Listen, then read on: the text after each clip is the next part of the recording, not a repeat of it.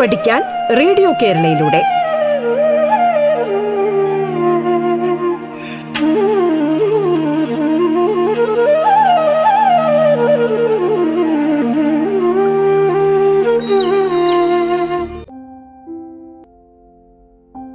പാഠത്തിന്റെ ഇന്നത്തെ അധ്യായത്തിൽ ഞാൻ ദിവ്യയാണ് നിങ്ങളോടൊപ്പമുള്ളത്. ഇന്ന് നമ്മൾ ഒമ്പതാം ക്ലാസ്സിലെ മലയാളം അടിസ്ഥാന പാഠാവലി വിഷയത്തിലെ സബലമി യാത്ര കഴിഞ്ഞ ക്ലാസിന്റെ തുടർച്ച പാഠമാണ് പഠിക്കുന്നത്. നമസ്കാരം.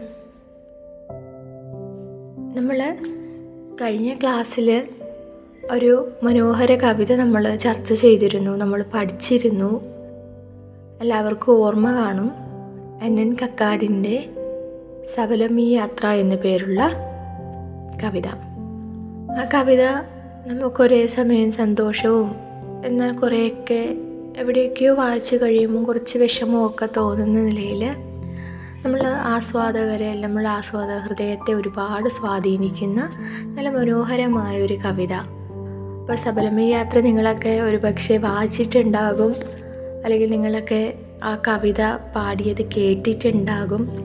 എന്നിരുന്നാലും കവിത എന്താണ് എന്ന് നിങ്ങൾക്കിപ്പോൾ നന്നായിട്ട് അറിയാം കവി എന്തുകൊണ്ടാണ് അത്തരത്തിലുള്ള ഒരു കവിതയിലേക്ക് ആ കവിത രചിക്കാനുണ്ടായ സാഹചര്യം എന്താണെന്നറിയാം കവിതയുടെ ആശയം അറിയാം. അപ്പോൾ മലയാളത്തിലെ ഏറ്റവും മനോഹരമായ ഒരു കവിതയെക്കുറിച്ച് നിങ്ങൾക്കിപ്പം അത്യാവശ്യം നന്നായിട്ട് തന്നെ എല്ലാ കാര്യങ്ങളും അറിയാം. അപ്പോൾ രോഗശയ്യയിൽ മരണത്തെ അഭിമുഖീകരിച്ചിരിക്കുന്ന കവി തന്റെ മൂന്ന് പതിറ്റാണ്ട് നീണ്ട ദാമ്പത്യ ജീവിതത്തെക്കുറിച്ച് ഓർത്തെടുക്കുകയാണ്. ജീവിതത്തിൽ ഒരുപാട് കറുപ്പും വെളുപ്പും കലർന്ന സന്ദർഭങ്ങൾ ഉണ്ടായിട്ടുണ്ട്. സന്തോഷവും സങ്കടവും ഒക്കെ നിറഞ്ഞ ജീവിതത്തിന്റെ മുപ്പത് വർഷങ്ങൾ. അദ്ദേഹം തന്നെ പറയുന്നുണ്ട് പല നിറം കാച്ചിയ വളകൾ അണിഞ്ഞു മഴിച്ചും പല മുഖം കൊണ്ടു നാം തമ്മിലെതിരേറ്റും നൊന്തും പരസ്പരം നോവിച്ചും. എന്നാണ് പറയുന്നത്. അപ്പം അങ്ങോട്ടും ഇങ്ങോട്ടും ഒരു ദാമ്പത്യ ജീവിതമാകുമ്പോൾ സന്തോഷമുണ്ടാകും സങ്കടമുണ്ടാകും വാഗ്വാദങ്ങളുണ്ടാകും പരസ്പരം വേദനിപ്പിച്ചിട്ടുണ്ടാകും ആശ്വസിപ്പിച്ചിട്ടുണ്ടാകും. അങ്ങനെ നീണ്ട ഒരു മുപ്പത് വർഷത്തെ ജീവിതം ആ ജീവിതത്തെക്കുറിച്ചാണ് അദ്ദേഹം പറയുന്നത്.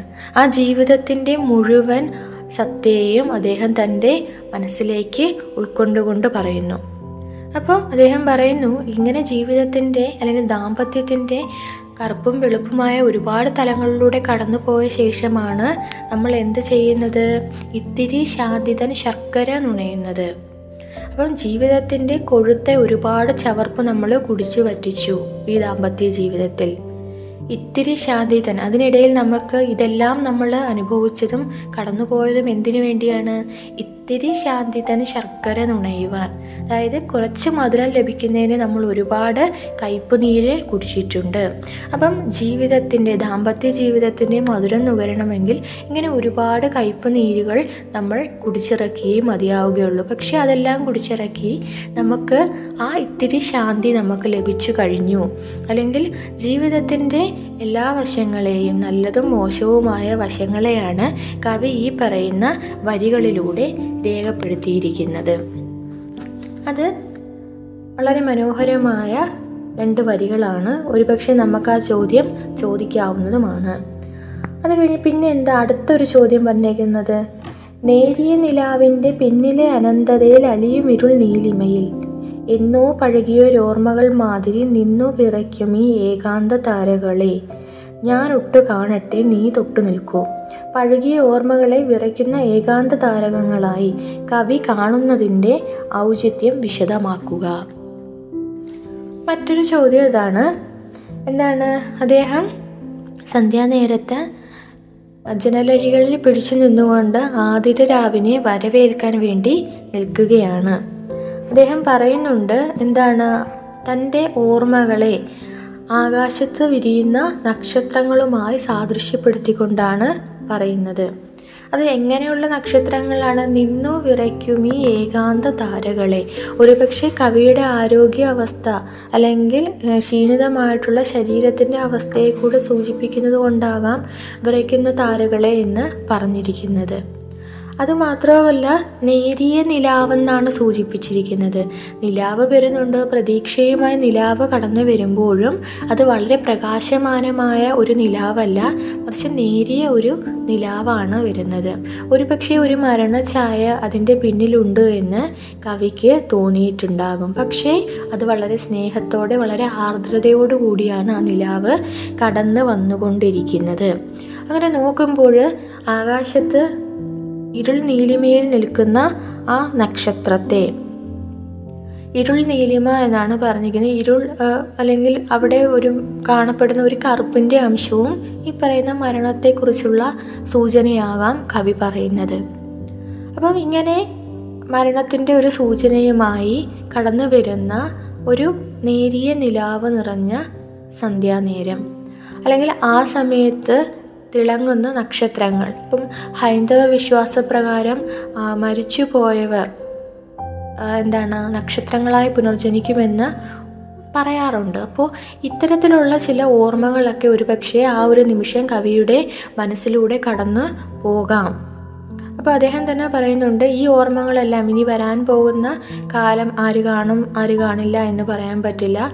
കഴിഞ്ഞു പോയ ദാമ്പത്യ ജീവിതത്തിന്റെ നല്ല നല്ല ഓർമ്മകളെ അദ്ദേഹം ഓർത്തെടുക്കുകയാണ്.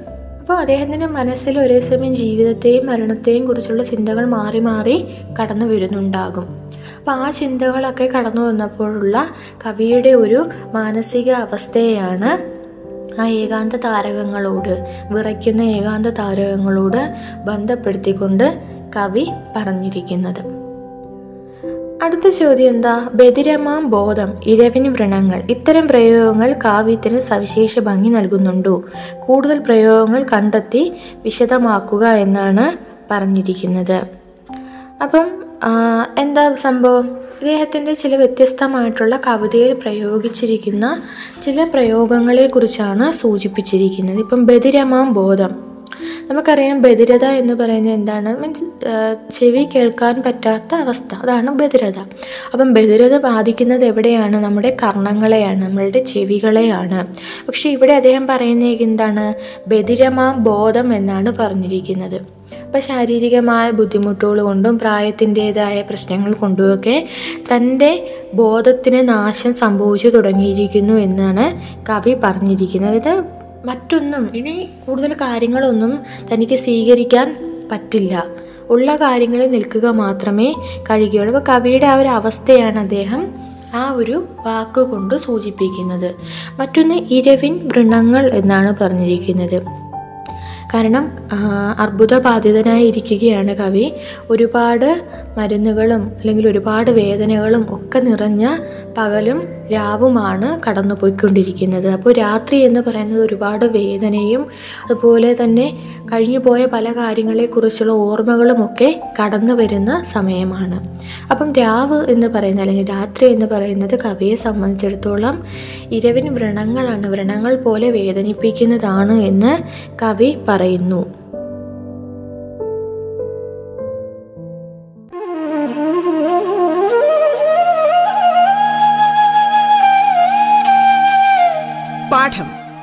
പഠിക്കാൻ റേഡിയോ കേരളയിലൂടെ. പാഠത്തിൽ ഇനി ഇടവേള.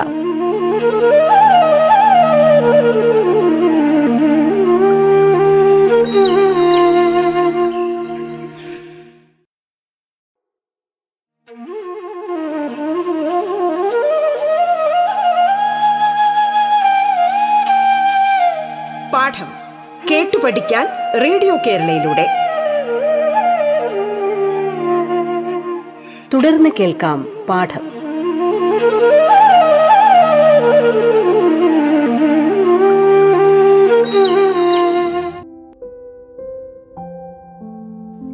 അതുപോലെ തന്നെ നമുക്ക് മറ്റു ചില പ്രയോഗങ്ങൾ കൂടെ കണ്ടെത്താൻ പറ്റും. ഇപ്പം ആർദ്രമാം ധനുമാസ രാവ് എന്ന് പറഞ്ഞിരിക്കുന്നു.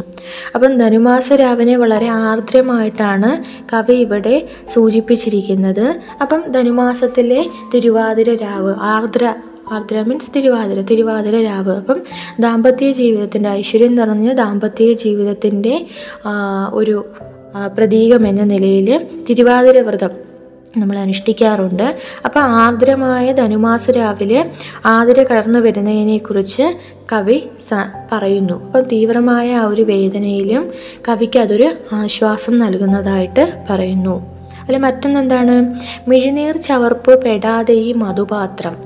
ദാമ്പത്യ ജീവിതത്തെക്കുറിച്ചാണ് അദ്ദേഹം സൂചിപ്പിക്കുന്നത്. ദാമ്പത്യ ജീവിതത്തെ ഒരു മധുപാത്രത്തോട് അതായത് സന്തോഷം നിറഞ്ഞ അല്ലെങ്കിൽ മധുരം നിറഞ്ഞ ഒരു പാത്രത്തിനോട് അദ്ദേഹം സൂചിപ്പിക്കുന്നു. അതായത് ചേർത്ത് വെക്കുന്നു. അതായത് ജീവിതം എന്ന് പറയുന്നത് എന്താണ്?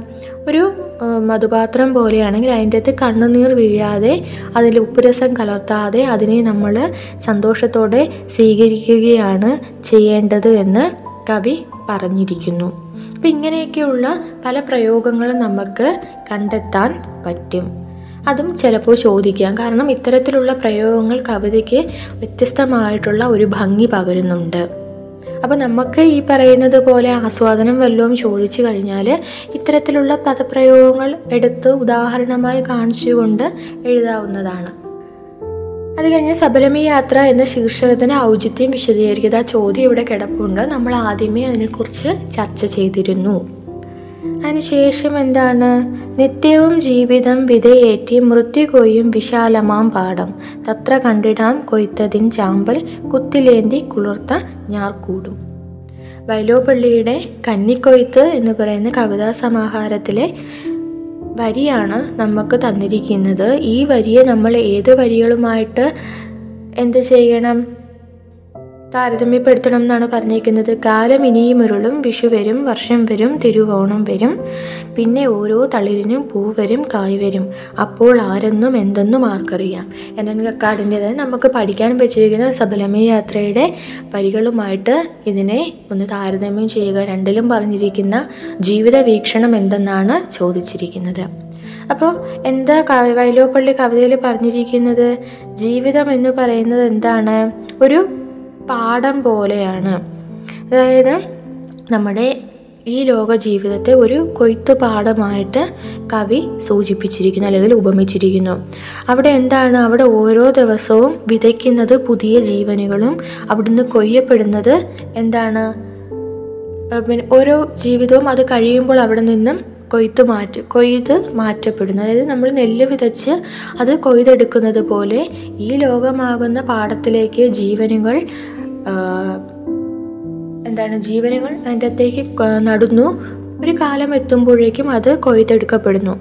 അപ്പം മരണത്തെയാണ് അവിടെ കൊയ്യുന്നത്. അതിങ്ങനെ നടന്നുകൊണ്ടിരുന്നു. ജനനവും മരണവും ഇങ്ങനെ അനുസ്യൂതമായി സംഭവിച്ചുകൊണ്ടേ ഇരിക്കുകയാണ്.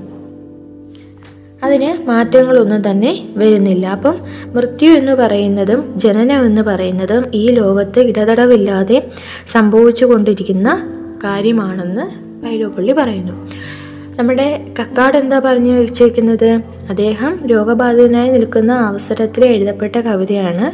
ആ കവിതയുടെ ഏറ്റവും ഒടുവിൽ അദ്ദേഹം പറഞ്ഞു വയ്ക്കുന്നത് കാലം എന്താണ്? വീണ്ടും ചലിച്ചുകൊണ്ടേയിരിക്കും. അവിടെ എന്താണ്? ആര് കാണും ആര് കാണില്ല എന്ന് പറയാൻ പറ്റില്ല. നിശ്ചിത സമയം കഴിയുമ്പോൾ ഏതൊരാൾക്കും ഈ ഭൂമിയിൽ നിന്നും മടങ്ങുക മാത്രമേ കഴിയുകയുള്ളൂ. തിരുവോണവും വിഷുവും വർഷവും ഒക്കെ അതിങ്ങനെ വന്നുകൊണ്ടേയിരിക്കും. കാലത്തിനൊരിക്കലും ഒരു നിർത്തില്ല. അതിങ്ങനെ പ്രവഹിച്ചു കൊണ്ടേയിരിക്കുകയാണ് ചെയ്യുന്നത്. അപ്പം ജീവിതത്തിന്റെ നൈരന്തര്യത്തെയാണ് എൻ എൻ കക്കാട് ഈ കവിതയിൽ അല്ലെങ്കിൽ ഈ വരികളിൽ പറഞ്ഞു വെക്കുന്നത്. അതേ ആശയത്തെ തന്നെയാണ് വൈലോപ്പള്ളിയും അദ്ദേഹത്തിന്റെ കവിതകളിലൂടെ പറഞ്ഞു വെക്കുന്നത്. ജീവിതത്തിന്റെ നൈരന്തര്യത്തെ ഒഴുക്കിനെയാണ് പറഞ്ഞു വെക്കുന്നത്. അപ്പോൾ രണ്ട് കവികളും അടിസ്ഥാനപരമായി പറയുന്ന കാര്യം എന്ത് തന്നെയാണ്? ജീവിതം മരണം എന്ന് പറയുന്ന രണ്ട് കാര്യം ഈ ലോകത്ത് സംഭവിച്ചു കൊണ്ടേയിരിക്കും. അത് ഇങ്ങനെ തുടർച്ചയായിട്ട് സംഭവിക്കുന്ന കാര്യമാണ്. ജീവിതത്തിന് ഒരിക്കലും ഒരു നിർത്തുണ്ടാവുകയില്ല അതിങ്ങനെ തുടരും. ആര് കാണും ആര് കാണില്ല എന്നൊന്നും പറയാൻ പറ്റില്ല. അപ്പം രണ്ട് കവികളും പറഞ്ഞു വെക്കുന്നത് ജീവിതത്തെക്കുറിച്ച് തന്നെയാണ്. അപ്പോൾ അങ്ങനെ ഒരു ചോദ്യം ഈ രണ്ട് കവിതകളെ താരതമ്യപ്പെടുത്തിക്കൊണ്ട് ചോദിക്കുകയാണെങ്കിൽ രണ്ട് കവികളുടെയും ആശയങ്ങളെക്കുറിച്ച് നമ്മൾ രേഖപ്പെടുത്തണം. രണ്ട് കവികളും എന്ത് കാര്യമാണ് അവരുടെ കവിതയിലൂടെ പറയാൻ ഉദ്ദേശിച്ചത് എന്ന് രേഖപ്പെടുത്തുക. ഇതൊക്കെയാണ് പ്രധാനമായും നമ്മളുടെ പാഠഭാഗവുമായി ബന്ധപ്പെട്ട് വരുന്ന ചോദ്യങ്ങൾ എന്ന് പറയുന്നത്. അപ്പോൾ ഈ ചോദ്യങ്ങളൊക്കെ നിങ്ങളൊന്ന് നോക്കിക്കൊണ്ട് പോവുക. അതുപോലെ തന്നെ കവിയെക്കുറിച്ചും അതുപോലെ തന്നെ കവിതയുടെ ആസ്വാദനം ചോദിച്ചാൽ അതൊക്കെ എഴുതാൻ പറ്റുന്ന നിലയിൽ കവിത വായിച്ചു വെക്കുക. നല്ല നിങ്ങൾക്ക് പഠിക്കാൻ പറ്റുന്ന വരികൾ അതായത് നമ്മുടെ കവിതയിലെ പ്രധാനപ്പെട്ട ചില വരികളൊക്കെ ഉണ്ട്. ആ വരികളൊക്കെ ഒന്ന് നോക്കി വെക്കുക. ആ വരികളാണ് ഇവിടെ നമ്മൾ മുകളിൽ ചോദ്യങ്ങളായിട്ട് ചർച്ച ചെയ്തത്. ആ വരികളൊക്കെ പറ്റുന്നവർ പഠിക്കുക. അല്ലെങ്കിൽ അതൊക്കെ ഒന്ന് നോക്കി വെച്ചുകൊണ്ട് പോവുക. പാഠവുമായി ബന്ധപ്പെട്ട് നമുക്ക് അത്ര പാടുള്ള ചോദ്യങ്ങളൊന്നും വരില്ല. അപ്പോൾ കവിത നന്നായിട്ട് നോക്കുക വായിക്കുക കവിയെക്കുറിച്ച് അറിയുക. നല്ലൊരു കവിതയാണ്. സോ ജീവിതത്തിൽ ഇങ്ങനെ ഒരു കവിത പഠിക്കാൻ പറ്റിയത് നല്ലൊരു കാര്യമാണ്. അപ്പോൾ അത് മനസ്സിലുണ്ടാകട്ടെ എപ്പോഴും. അപ്പോൾ ശരിയെങ്കിൽ.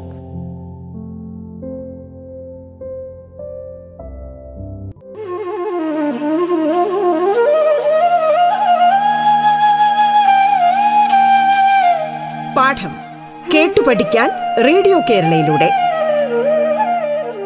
പാഠത്തിന്റെ ഇന്നത്തെ അധ്യായം പൂർണമാകുന്നു. ഇനി അടുത്ത ദിവസം കേൾക്കാം. നമസ്കാരം.